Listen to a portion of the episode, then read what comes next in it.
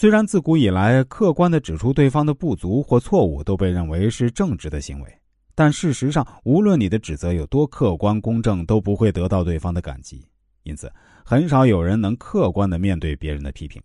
所以，请不要急于对任何人说你错了。某公司有一位主管，由于成功运用了一种策略，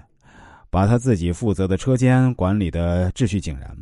工人们严守纪律，自愿为公司效劳。这是因为，每当发现有人生产态度欠佳，或者是生产过程中出了什么差错，他会在下班后把那人叫到办公室，然后亲切的问：“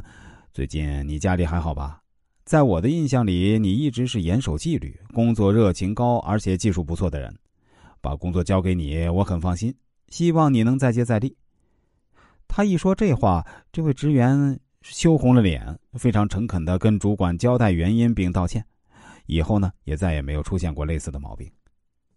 这位主管确实高明，他根本不用瞪着眼睛去训导员工的错误，而是明知你错了，却偏偏要夸你不错，欲擒故纵，让你知道自己知错改错。这样既照顾了你的面子，又鼓励了你，还为自己赢得了好名声，可谓一箭双雕。如果你也是管理人员或者老师、母亲，不妨试试这种方式。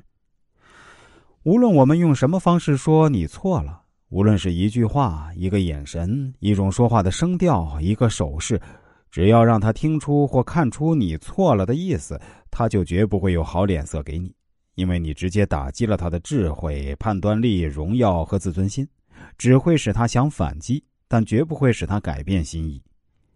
即使你搬出了孔子或者柏拉图理论，也改变不了他的成见，因为你伤了他的感情。永远不要说你的确错了，不信我证明给你看。这等于是说我比你聪明，我要告诉你一些事儿，使你改变看法。正如一位哲人所说，必须用若无实有的方式教导别人，提醒他不知道的，好像是他忘记了。如果你必须让他承认并纠正错误时呢，